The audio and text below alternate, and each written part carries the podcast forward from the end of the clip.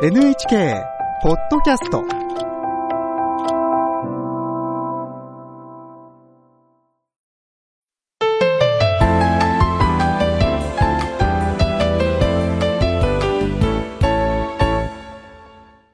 健康ライフテーマは歴史上の人物を見るです。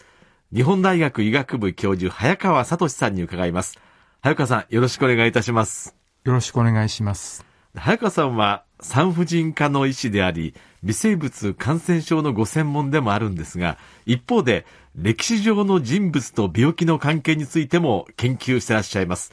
で今回は2024年の大河ドラマ光る君へに関係する人物をご紹介していただきます。早川さん2024年の大河の主人公は紫式部、まあ、平安時代の人物ですよね。はい。平安時代はおよそ400年も続いた長い時代ですが、2024年の大河ドラマは、貴族である藤原氏が力を持っていた平安中期頃のお話です。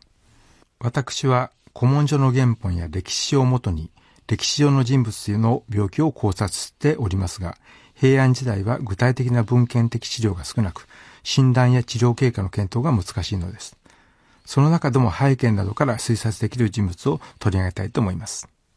では、早速お聞きしていきましょう。今日のテーマは、藤原道長です。えー大河ドラマでは、江本佑さんが演じるんですが、藤原道長、どんな人物でしょうか？藤原道長は11世紀初頭、摂関政治の前世を築いた最大の権力者です。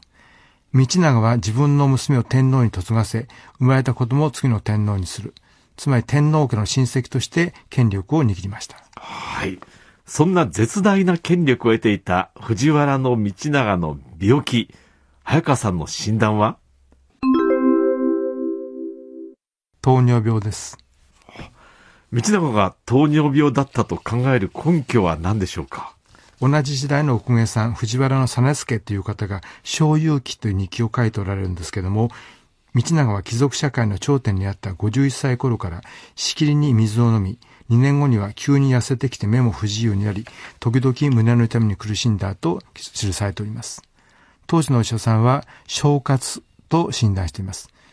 消すに乾くと書いて消活と読むんですけども、これは今でも漢方医学の診断名としてありますが、糖尿病のことです。背中や腹部にたびたび腫れ物ができて可能したという記録も残っております。胸の痛みに苦しんだっていうのも糖尿病が関係してるんですか？はい。糖尿病から狭心症を起こしたのではないかと考えます。糖尿病は動脈硬化を起こす危険因子の一つなんですけれども、血糖が正常な人よりも高いと心筋梗塞や、えー狭心症、こういった虚血性心疾患を起こしやすくなってまいります。糖尿病になるといろんなところに影響が出てくるんですね。はい。糖尿病は自覚症状がないままに進行し、全身の血管が障害されます。悪化しますと網膜症、腎疾患、心疾患、神経障害で歩行困難になるなど、全身に様々な影響が出てまいります。さらに感染症にもかかりやすくなりますし、最近では認知症も発症しやすくなることが分かってまいりました。糖尿病ということですけれども、これ食事が大きく関係していたんでしょうか？はい。当時の宴席のメニューが残っているんですけども、まあなかなかご馳走が出てきまして、カロリーが高い。それからお酒も大変お飲みになったようですし、庶民の質素な食事に比べますと、大変良いものを召し上がっておられたんじゃないかと思います。あと運動量が戦国武将よりも圧倒的に少ない。それから宮廷内の権力闘争がございますので、こういったストレスも原因になったのではないかと考えております。ああ、やはり生活習慣やストレスが大きく関係するんですね。はい、それから道長の親類縁者。まあ、お父さんとかおじさんとかこういった方々なんですけども、多くが飲水病、水を飲む病と書きますけども、これを患っておられまして、中年以降に痩せてきて、視力が低下し、3、40代で亡くなっています。まあ、こういったことを合わせて考えますと、道長を含めて藤原氏の着流に2型の糖尿病の遺伝子があったのではないかと考えております。糖尿病にはタイプがあるんですね。はい。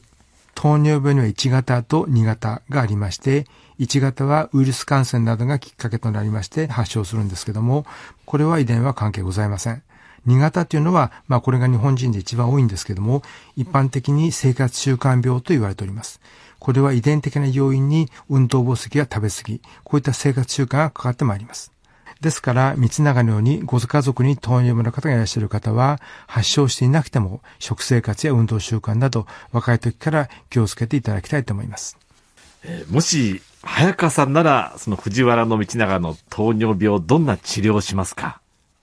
まず、糖尿病の程度を正確に診断するために、食事前後の血糖値を調べ、食事内容を検討いたします。それから体重管理も大切ですので、運動管理を行いたいと思います。さらに飲み薬でインシュリンの分泌を高めたり、さらに最近では糖の吸収を抑えたり、お小水に余分な糖を排出する、まあ、こういった薬がございますので、いきなりインシュリンを注射するのではなくて、飲み薬を組み合わせてコントロールすることになると思います。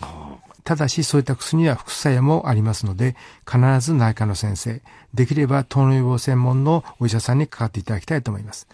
最近では糖尿病で処方される薬を減量目的で自費診療で処方する例もあるんですけども、あるいはネットでお買いになる方もいらっしゃるんですが、これは危険ですので絶対にやめていただきたいと思います。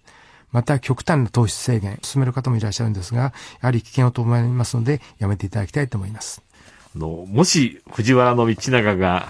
現代医学の治療を受けていたらですね、中世の歴史どうなっていたでしょうか？発症前、発症後の早い時期に治療できていたら合併症を防いで天寿を全うされたと思います。ただ、宮廷内、一族の中の権力闘争は、これ避けようがありませんので、まあ、石棺家による外籍支配というその頃の政治体制自体は変わりようがありませんので、まあ、治療しても時代は変わらなかったと思います。そうですか。今日は歴史上の人物を見る藤原道長というテーマで日本大学医学部教授早川聡さんに伺いました。早川さん、どうもありがとうございました。ありがとうございました。次回は、安倍の生命です。